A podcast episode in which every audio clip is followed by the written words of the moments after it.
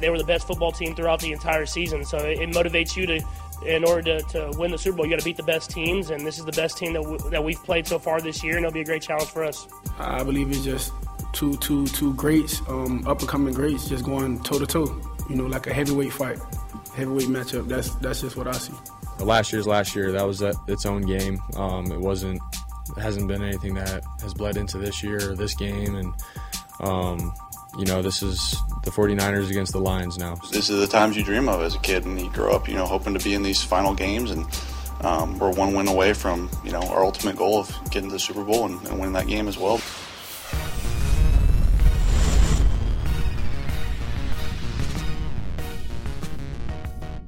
All right, here we go. Two days before Conference Championship Sunday, the Final Four has been locked in since last Sunday. Peter King and I locked in for the next two hours. We cannot move. We're not allowed to move. We're not allowed to leave. We're here to talk about football and whatever else we might talk about. Although this is one of those days where there's nothing else to talk about but football. Good morning, Peter. Good morning, Mike. How are you doing? I'm doing well. I'm doing well. I'm excited. Culmination of the season is upon us. Three games left and the Pro Bowl games. Can't forget about the Pro Bowl games. Can't miss the Pro Bowl games. Don't care about the Pro Bowl. Yes, we can. But I do care and I will, and I coming do it every year. but they have tug of war, Peter. Not just tug of war, tug o war. How can you not respect a good tug o war? There's always a chance one of the guys is going to strain so hard he might poop his pants. Yeah, the uh, anything associated with the Pro Bowl is not for me. But uh, anyway, have a good day. I hope everybody right. enjoys it. Yes. I hope they get wonderful TV ratings for something that is a nothing. But anyway, uh, I shall. It works out to be- it works- it works- my lawn in Detroit. It's a perfect travel day if you're heading to the Super Bowl location for the week. The Sunday of the Pro Bowl games, the best day to travel. Then you have an excuse to pay no attention to it whatsoever. Give me one big thought that you have. We're going to talk later about the conference championship games, both of them. Give me a big thought you have going into the weekend. I think these are two very good and very unpredictable games. Okay, so over the last, you know, three months, I have seen both, all four of these teams. And over the last two weeks, I've seen three of the four, all except the 49ers. And one of the things that I like about this weekend, Mike, is that I have no idea who the final two are going to be looking at this final four. And I'll tell you why. Because I think, first of all, Baltimore is favored, rightfully so. They're the one seed. They have a great defense, totally shut down uh, Houston's uh, growing, powerful offense. Zero touchdowns against the Houston Texans. That is a really good accomplishment based on what we've seen there. So everybody says, well, geez, this is Mahomes. He's different. Not going to be easy for Patrick Mahomes. So that's one thing. And Lamar Jackson on the other side. So you think, man, it really looks like Baltimore's game. Well, you know, bet against the Kansas City faithful at your own peril. And then the other game, I wish that I could say uh, that I felt great about either team in this game, but quite honestly, I don't. I probably feel a little bit better about Detroit because of how they've played recently. But now Detroit goes outside. It's going to be a beautiful day, evidently, so that probably won't matter. But Detroit goes outside and they go on the road away from the womb of Ford Field, which is one of the great home fields I've ever seen in the 40 years that I've covered the NFL. And they go away from Ford Field to play a team that is absolutely stacked, that appears it's going to have Deebo Samuel back in pretty good health. So you see that. But there's just a little something about the 49ers that you don't really know right now. They haven't played great recently. They didn't play great last weekend until the last drive of the game. And again, look, I think the Packers are a rising power.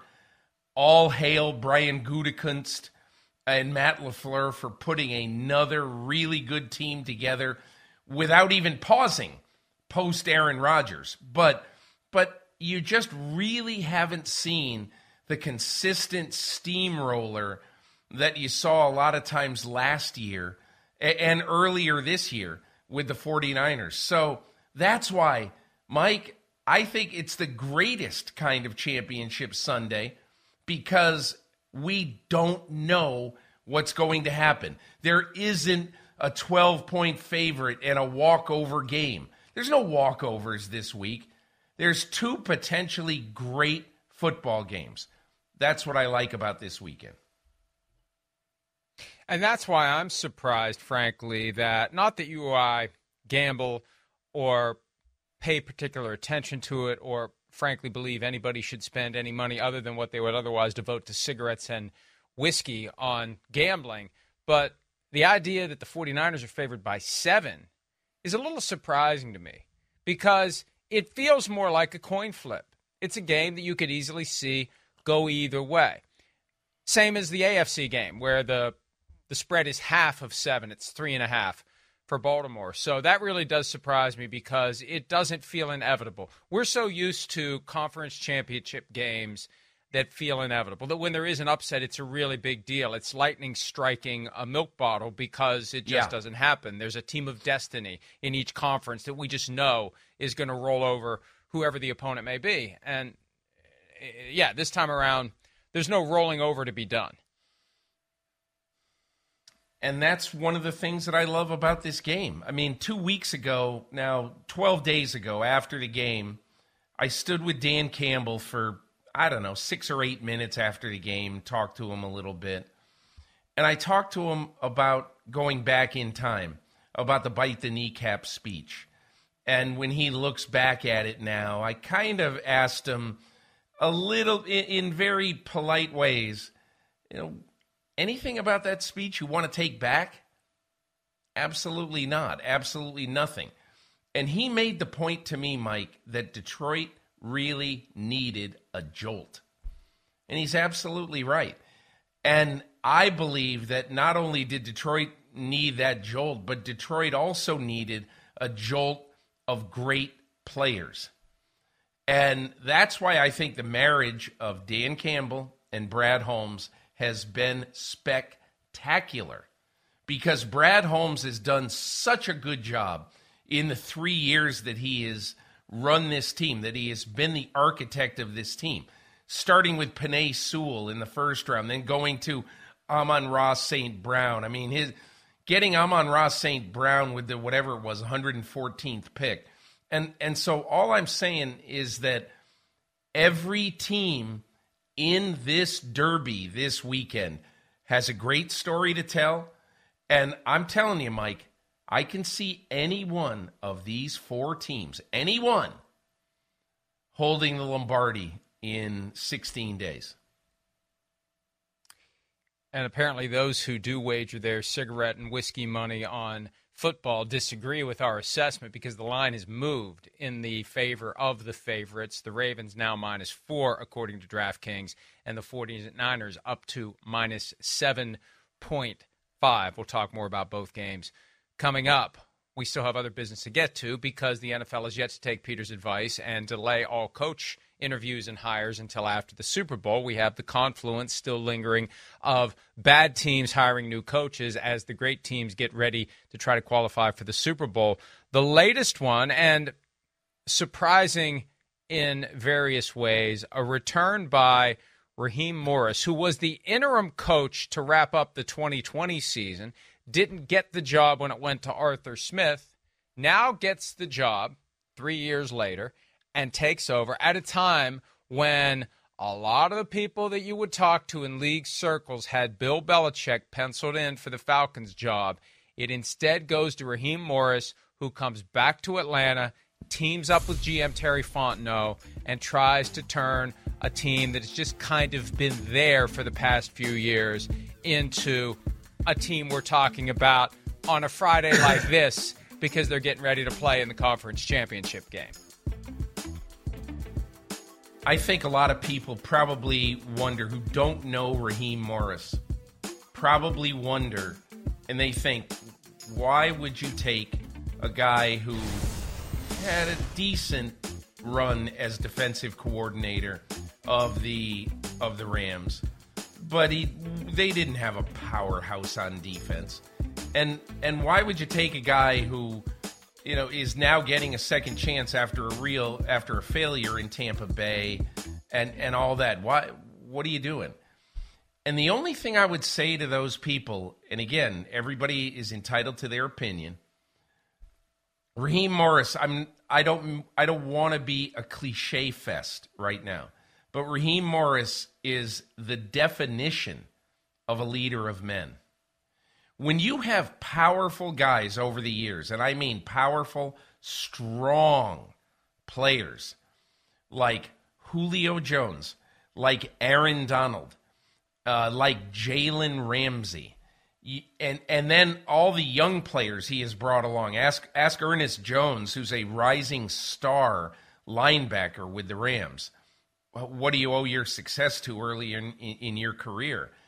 All of these people or many of them, I think, are going to say that Raheem Morris is the best coach I ever played for. Now that that's that's lofty praise. It really is.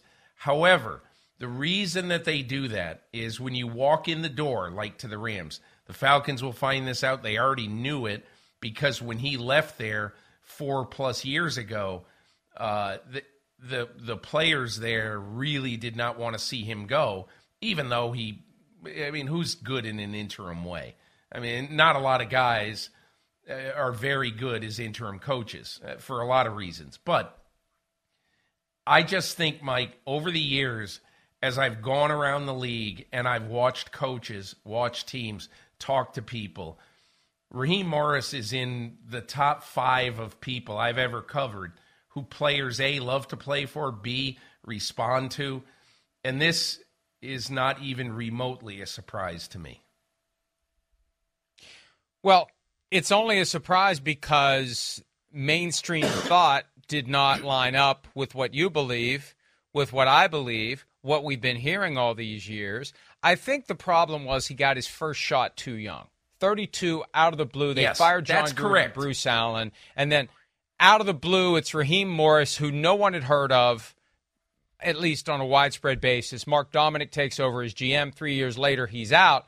But when you look at the depth of experience he's got, it's almost like a, a special teams coordinator. You know, you hear the argument from time to time special teams coordinators should be considered more frequently to be head coaches because they know how to deal with both sides of the ball. Raheem Morris, over the past 11, 12 years, has worked on both sides of the ball.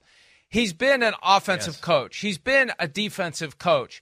And it it feels overdue for his ship to come back in, but he's still only 47. At the time we're talking about coaches, a couple of them in their 70s still maybe looking for opportunities. 47 is spring chicken.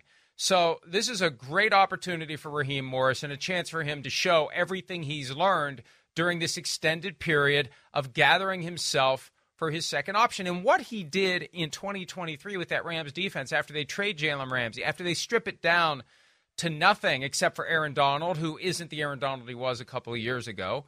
That is impressive too. I heard a story a couple of weeks ago when Raheem Morris first landed on my radar screen as possibly getting that Falcons job.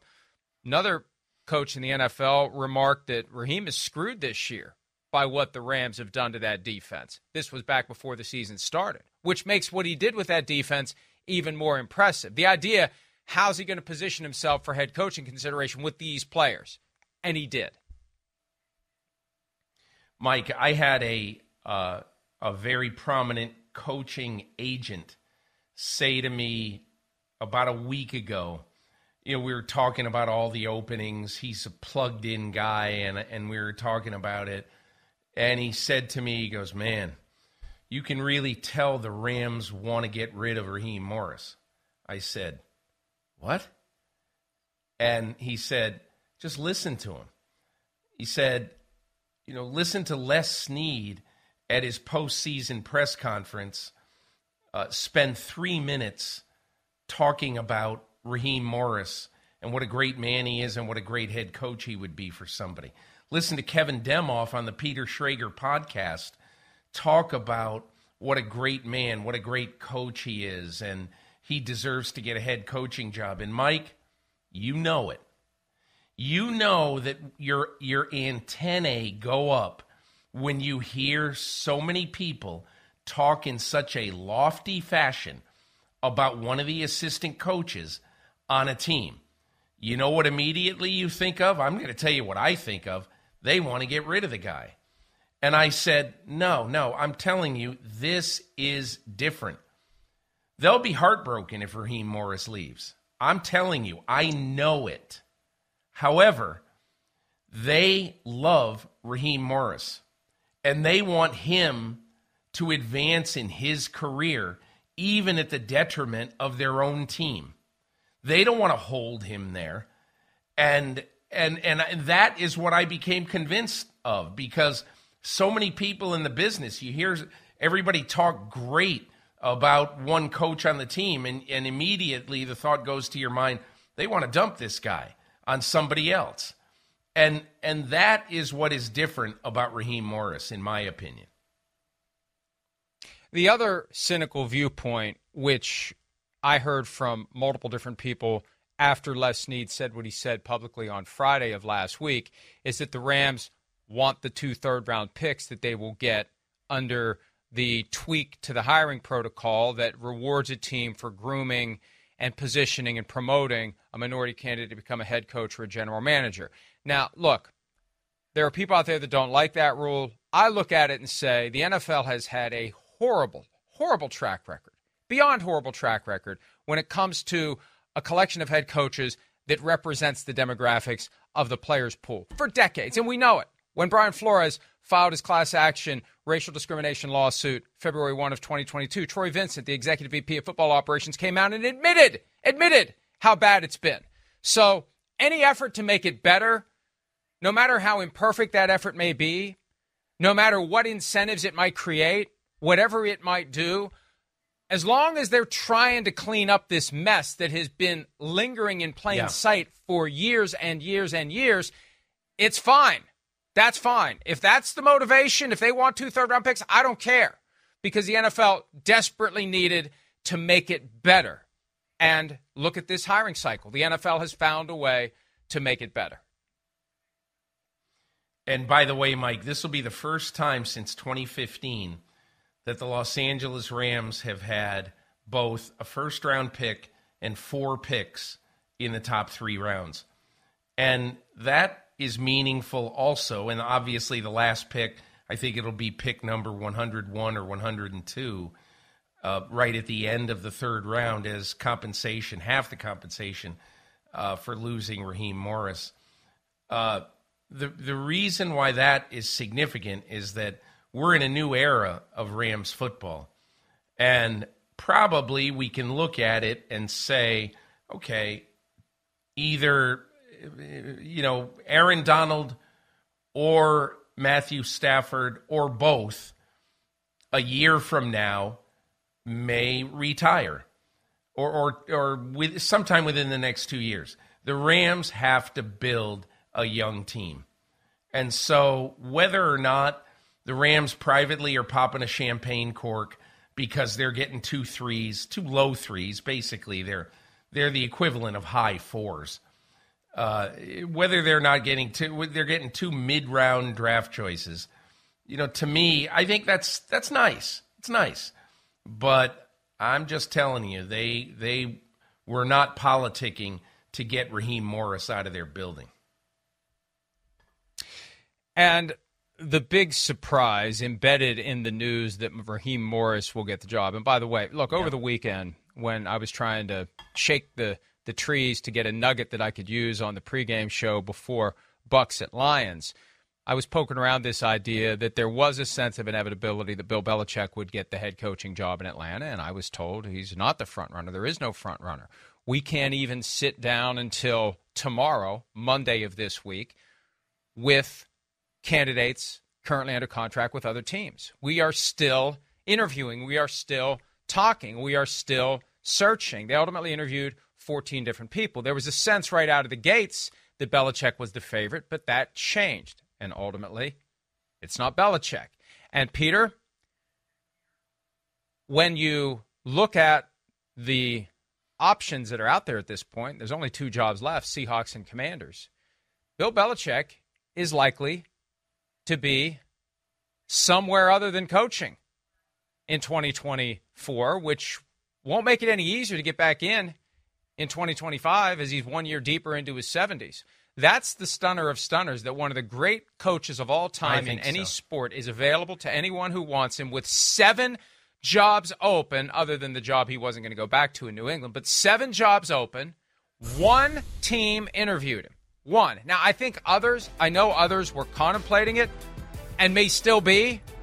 There may still be a team that doesn't have a vacancy. I was told over the weekend, at least one team without a vacancy, pondering what it would mean to make a play for Belichick. But to get one team to interview him with all these vacancies, that to me is astounding. And I have theories on it. I welcome your thoughts on why we've gotten to this point where one of the great coaches of all time in any sport, in the history of sport, is relatively and for now completely ignored in the hiring cycle. But that that's the headline of the offseason so far. Bill Belichick available, and not only are they not lining up at the door to get him, they're not even standing in the doorway. There's nobody there. There was one there, and they left. Mike, there are two headlines, and we could talk about this. I'm serious. We could talk about this for the next 45 minutes, easy. But there's two headlines. One, obviously, is Belichick, and I'll give you my thoughts on him. But the second one is that there are two jobs left. And arguably, and it you, you could you you can at least argue that the two premium offensive coordinators on the market, Bobby Slowik, Ben Johnson, don't have jobs. Mike Macdonald, probably the premier defensive coordinator on the market, is still out there. And Bill Belichick and Mike Vrabel are still out there. I mean, what are the odds, Mike, that at the start of this process, at the start of this process, that you would have said, and, and it's clearly possible now, that Ben Johnson, Bill Belichick, and Mike Vrabel would not be head coaches in the NFL. That that is that's utterly, absolutely shocking. But anyway, let me th- tell you what I think about Belichick. I think there are three things at play here. Number one, you know, the man turned 72 in April, and although he looks like he's 72, going on 62, and if you look at the old films and you see George Halas, who last who coached his last season at 72, he looked like he was 82. So, you know, that is a difference that has happened in our society now. People simply take better care of themselves. And although you don't think of Bill Belichick as Jack LaLanne, Bill Belichick is obviously in decent shape for a man who's 72 years old. Okay. Now, there's going to be a bunch of people who have no idea who Jack LaLanne is. Go Who to the hell is Jack kids. LaLanne? Yeah.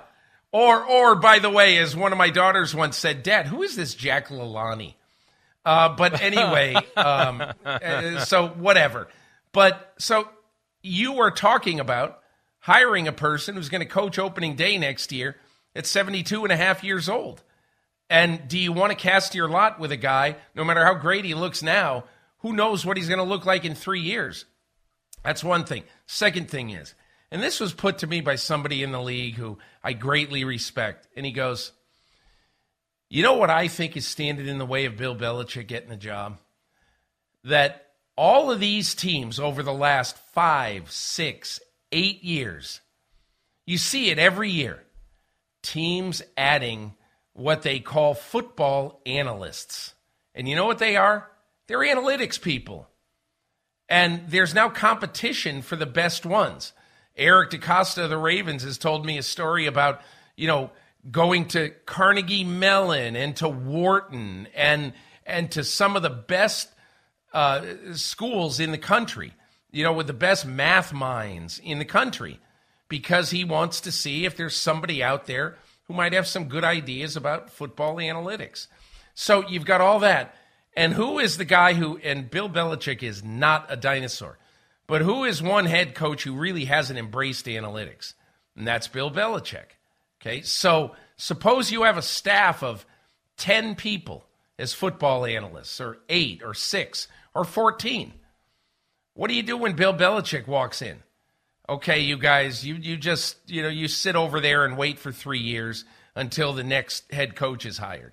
Is it, that to some people is going to be a non-starter. And again, I don't know if that uh, affected the Falcons' decision at all.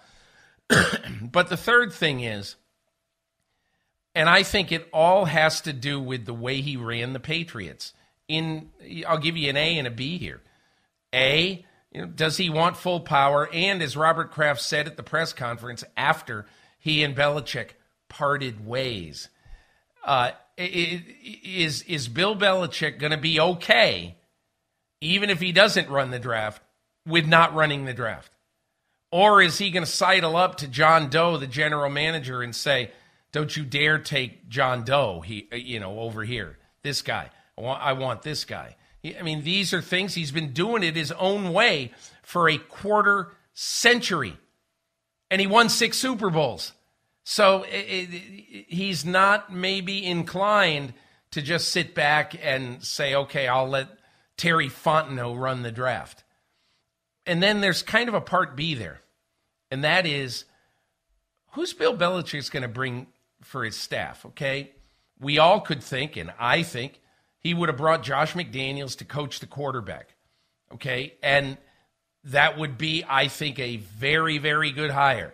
You joke around whatever you want about Josh McDaniels, but ask Tom Brady what he thinks about Josh McDaniels. Loved him. Loved his imagination, loved the way he installed, loved his coaching techniques. So I, he'd be a very good coach of the quarterbacks. But tell me, who else you hiring? You bringing in Matt Patricia to be his defensive coordinator? Has there been a coach more tarnished over the last few years than Matt Patricia? And then where are all these assistant coaches? He had, he had famously a small coaching staff. There's probably going to be a lot of guys who line up to say, I want to coach with the great and powerful Oz. But who, who really, who knows how good they would be working with Bill Belichick in basically maybe not a brand new coaching staff, but a lot of it would certainly be new. Those are a few thoughts I had.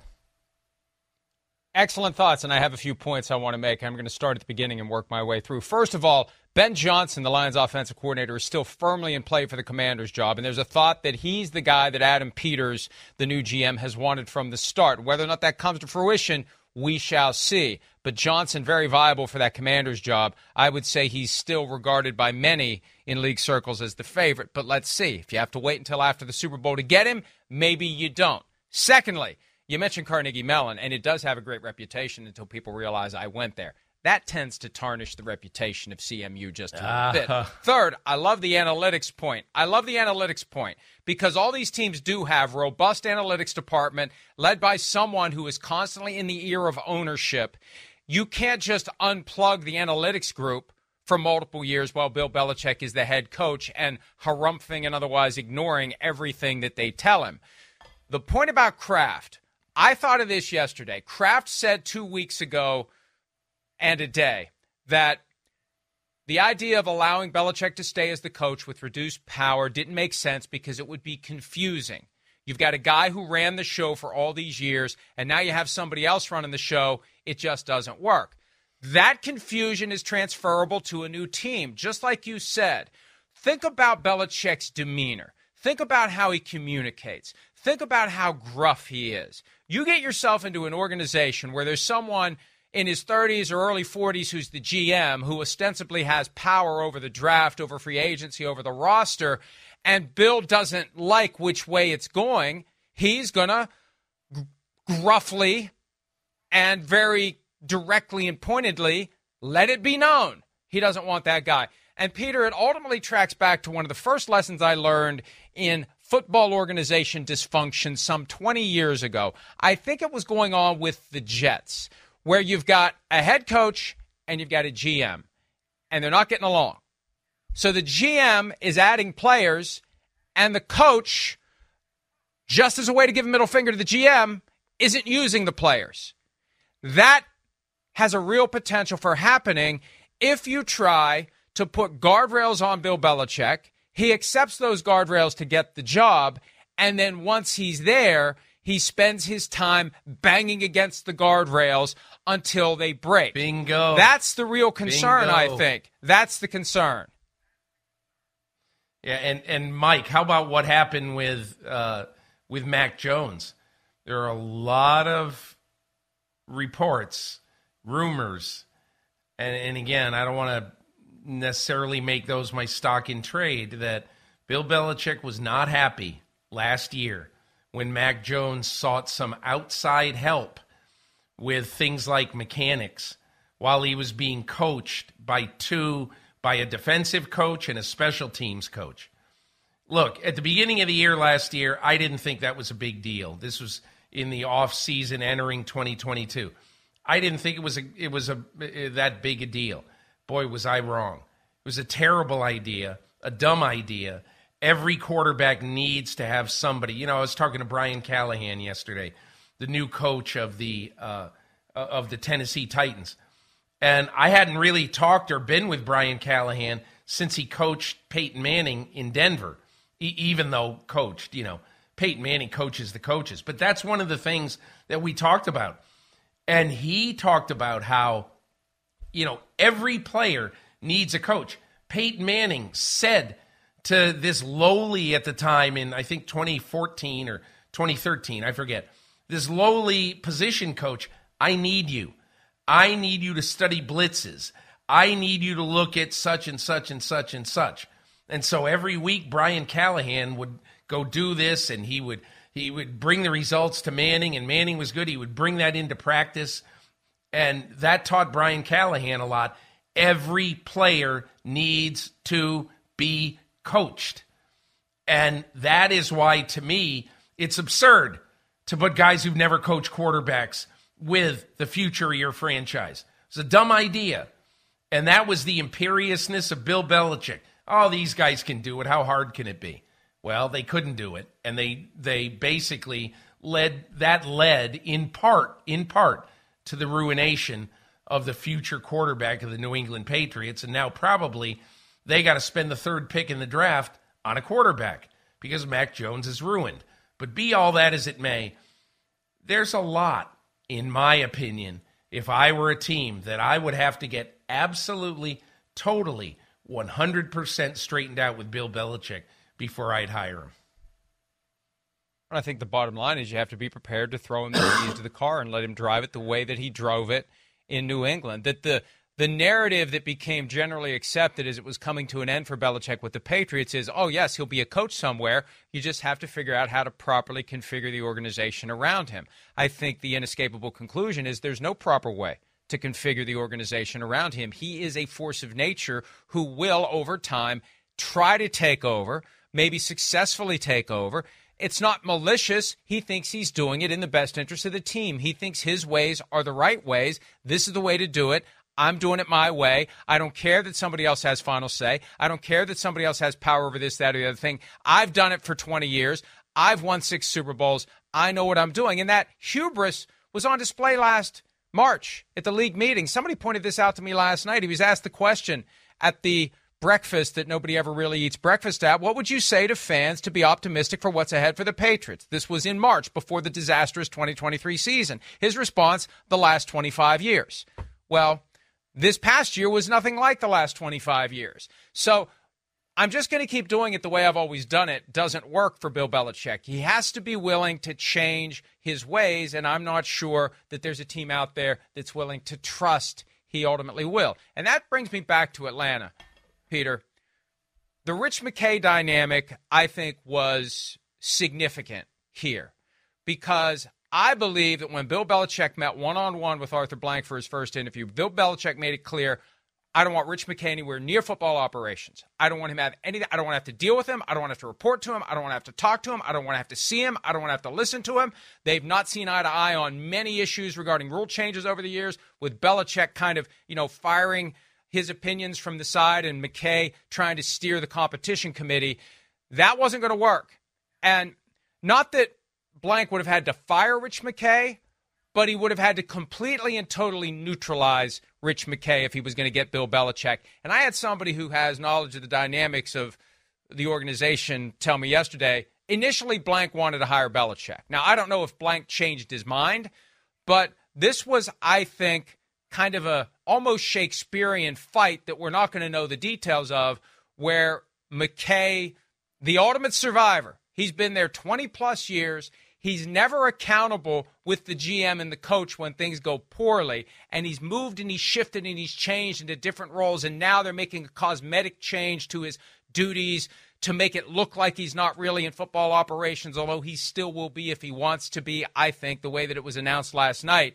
But McKay versus Belichick, the potential for that going forward was one of the reasons why Blank pivoted away from Belichick, perhaps at the urging of McKay, because McKay would have been frozen out completely and entirely of football operations if Belichick had gotten that job. Well, I had it explained to me this way by someone who is familiar with competition committee workings. And and that is this. And and Bill Belichick whenever he speaks, people are going to listen. And as someone with good knowledge of how the competition committee works, told me that Rich McKay basically is a pragmatist. As this person said to me, look, Rich McKay knew that for three or four years they had to do something about the extra point. Had to. It was a joke 99.6% efficient or whatever the figures were. It was ridiculous. It was a non meaningful football play.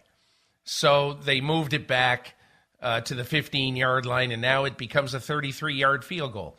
It, eh, probably, whatever, 92% of the time it's going to work, but it's not a gimme, right? So, so he, but he knew that something had to be done.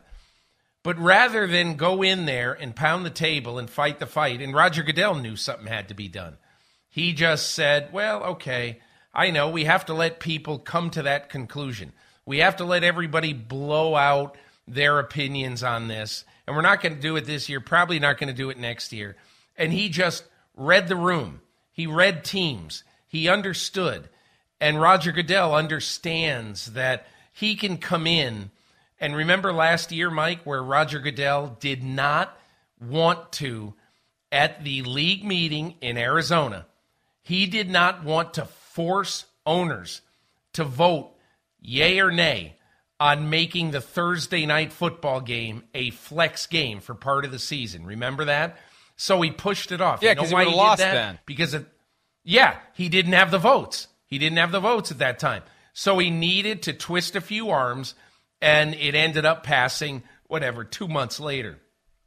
I only bring that up because Rich McKay, in his years on the competition committee, has heard a lot of things from Bill Belichick like for instance, we should. this is something I support a lot. And Rich McKay, I, I don't know whether he supported it or not, but Bill Belichick, remember this was five, six, seven years ago. He said, "Let's allow every play to be instant replay reviewable. Let's allow coaches. They can still only have two challenge flags, or two only two challenges per game, right?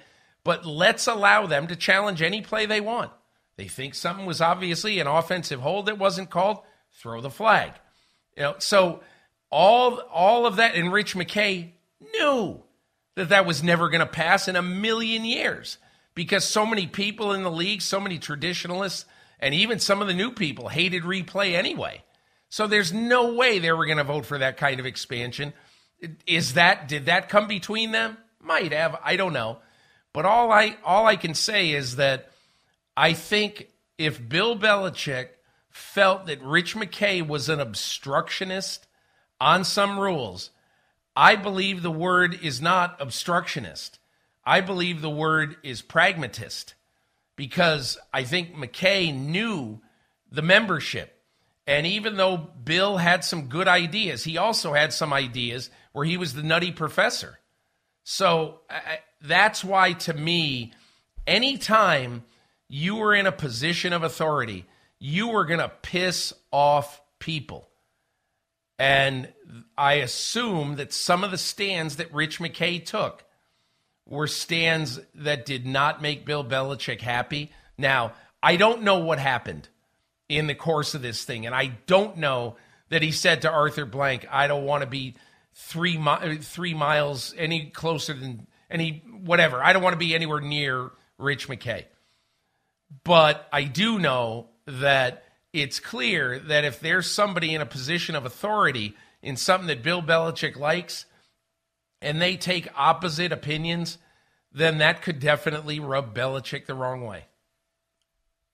Well, and I think it's just indicative of how the relationship would go if he has to answer to Rich McKay. Up until last night, the coach and the GM reported directly to Rich McKay. That has now changed. Again, I believe the changes that were made to Rich McKay's title and duties largely cosmetic and spurred by I believe McKay's sensitivity to the criticism that has emerged the past couple of weeks about his role in football operations and how someone like Belichick would have bristled at having to answer to McKay about anything. McKay out if you want me in. And McKay ultimately wins, even though last night looks like, when you look at it on the surface, it looks like he's lost some authority. When you really understand what he was doing, what he's been doing, what he will be doing, it's no different. It's a distinction without a difference, and McKay survives again as he has for more than 21 years. And this is great work if you can get it, Peter. And a lot of teams have this person who's in a spot where when things go well, I'm part of why things are going well. When things go poorly, hey, it's not me. I'm not in football operations, and so you don't get fired when the coach and or the GM go out the door. So, so we had 8 departures this year. 6 of them now filled two left for now. Shefty was on ESPN yesterday morning. I saw this article last night speculating about the possibility of Andy Reid retiring. Now, I heard a couple of weeks ago the Chiefs at least have on their radar screen the possibility that he will call it quits after this year. I have no reason to think he will or won't. I do believe and I do know the Chiefs are at least preparing for the possibility of it happening. Schefter's point was Belichick could just wait to see what happens with the Chiefs, and maybe the Chiefs would hire him to come work with Patrick Mahomes, and that may have some appeal on the surface. Although I think the players, the players, possibly, if not likely, including Mahomes, would make a big push for Eric Bieniemy to come back and be the head coach. Regardless, it doesn't matter unless Andy Reid retires, and their final game of the season very well could be on Sunday. Do you have any thoughts on whether or not? This potential additional vacancy for Belichick will come to be? I don't think Andy Reid's going to retire. Uh, I think there are a few reasons why, but Mike, it could change absolutely unequivocally. I'm not saying that he won't retire. I'm saying I don't think he will retire. And let me give you two or two or three reasons. So last Sunday after the game, I and and I've been fortunate enough after several games to go into Andy Reid's office and sit with him while he takes a few deep breaths and prepares to uh, get dressed so that he can get on the bus and go to the plane and go home. Andy Reid was in no rush last Sunday. I was in that room for 15 minutes. And at one point, he took out a, a notebook and it was a journal. And I looked at it and, and he showed it to me. He showed me, he said, I, I wrote my journal today about this game. And he basically wrote about uh, what he thought was going to happen in this game. And Mike, when I say that it looked like Andy Reid was a professor of penmanship uh, eh, somewhere, this in red rollerball was absolutely beautiful cursive, thoughtful, time consuming, small writing, but page after page after page. And he does this. Every, he said, I, I do it, I think he said, I do it either every day or almost every day. And it's just something he said, I've done it since 11th grade.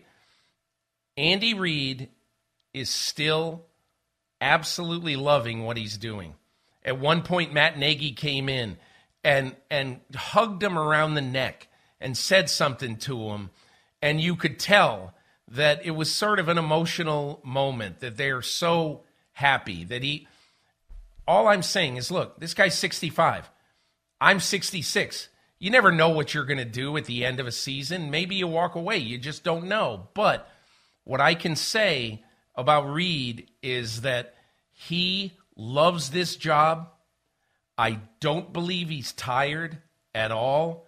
And Mike, when I say I sat with him for 15 minutes, he was savoring the 282nd victory of his career, and he did not want to go anywhere.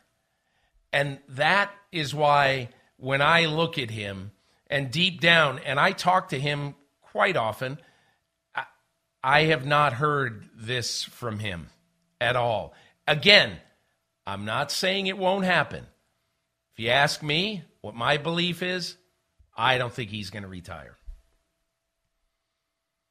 You know, the most important takeaway I have for what you just told me, when you were talking about the beautiful penmanship of Andy Reid, you reminded me of Uncle Leo praising the penmanship of a young Jerry Seinfeld once upon a time. He had a great penmanship. Didn't I always compliment you on your penmanship? Um, well, it's an interesting insight, and we'll see what happens. And, you know, one of the things I heard a couple of weeks ago when there was this churn about what Mike Tomlin's going to do, and it's a very important point a lot of times during a football season, people feel worn down and they will say things like, I'm done with this. I'm not doing this anymore. And then the season ends and you're like, what the hell else am I going to do? And you're you're instantly recommitted to everything that you complained about for the last two months. So uh, good stuff on Andy Reid. And if that's the case, then Commanders, Seahawks, the last two openings, Bill Belichick not likely to get one, which is why the odds now for Bill Belichick's destination 2024, week one, they have fallen all the way to minus 2,000. Not the head coach of any NFL team for Bill Belichick in 2024. So it's almost off the board. I'm surprised it's even still on the board at this point because that looks like where it is going. And and by the way, before we break, before we break, and I remember Jack LaLanne vividly, black and white on TV when I was a kid getting ready for school back in the early 70s. He had that that jumpsuit, that onesie that he would do jumping jacks in. We do have a picture. There he is. There he Jack is. And and by the way, by the way, fitness works. He died January 23, 2011 at 96. So all those barbells and jumping jacks at a time when people were just, you know, eating Slim Jims and smoking cigarettes one after another, Jack LaLanne proved that if you pay attention to your health, Peter, you can make it deep into your 90s. Mike, I remember looking up. I'm a huge fan of the old Perry Mason show. And I remember looking up, this was a couple of years ago. I looked up all the people on that show. They're all dead in their 50s.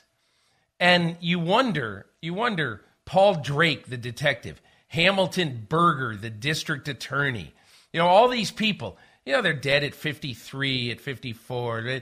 And they smoke throughout the show. You know, they're smoking on TV, they're smoking in the episodes. And I just said to myself, man, it's amazing. And I remember, I mean, this is in this is probably the furthest afield thing I have ever said on Mike Florio's show. And here it comes. When I was a young child and I had a doctor in my little town in Enfield, Connecticut, he would come in, I'd be six, seven, eight years old. He would come in with a cigarette dangling from his lips and just smoke throughout my whole exam. And I just thought to myself, how in the world could these idiots not know? But they didn't know, evidently, or they didn't want to know. And it is amazing when you look at people, photographs from the 60s and the 70s, and you see how old they were. It really is amazing. And I think nonstop nicotine was a lot of it, nonstop highballs, a lot of it as well. They drank all night, they Yeah. smoked all day, they smoked all night, they smoked in their sleep. I used to hear about people starting fires because they fell asleep with a lit cigarette. That used to be a thing on a fairly regular basis. How did the fire start? Fell asleep with a lit cigarette. Are you kidding me? You can't even you can't even not light a cigarette as you're falling asleep. That's how badly you are in the the clutches of the uh, active ingredient in the tobacco, the nicotine. Anyway, we need to take a break. Uh, and before we do, don't forget on DraftKings Sportsbook this NFL playoffs. New customers can bet $5 and pocket $200 in bonus bets instantly. Plus, all customers can get a no sweat same game parlay every day. Download the app and use the promo code PFT Live when you sign up. DraftKings Sportsbook, the crown is yours. And, and also, please bet responsibly. When we return, time to take a look at the AFC Championship. We'll do that next on PFT Live.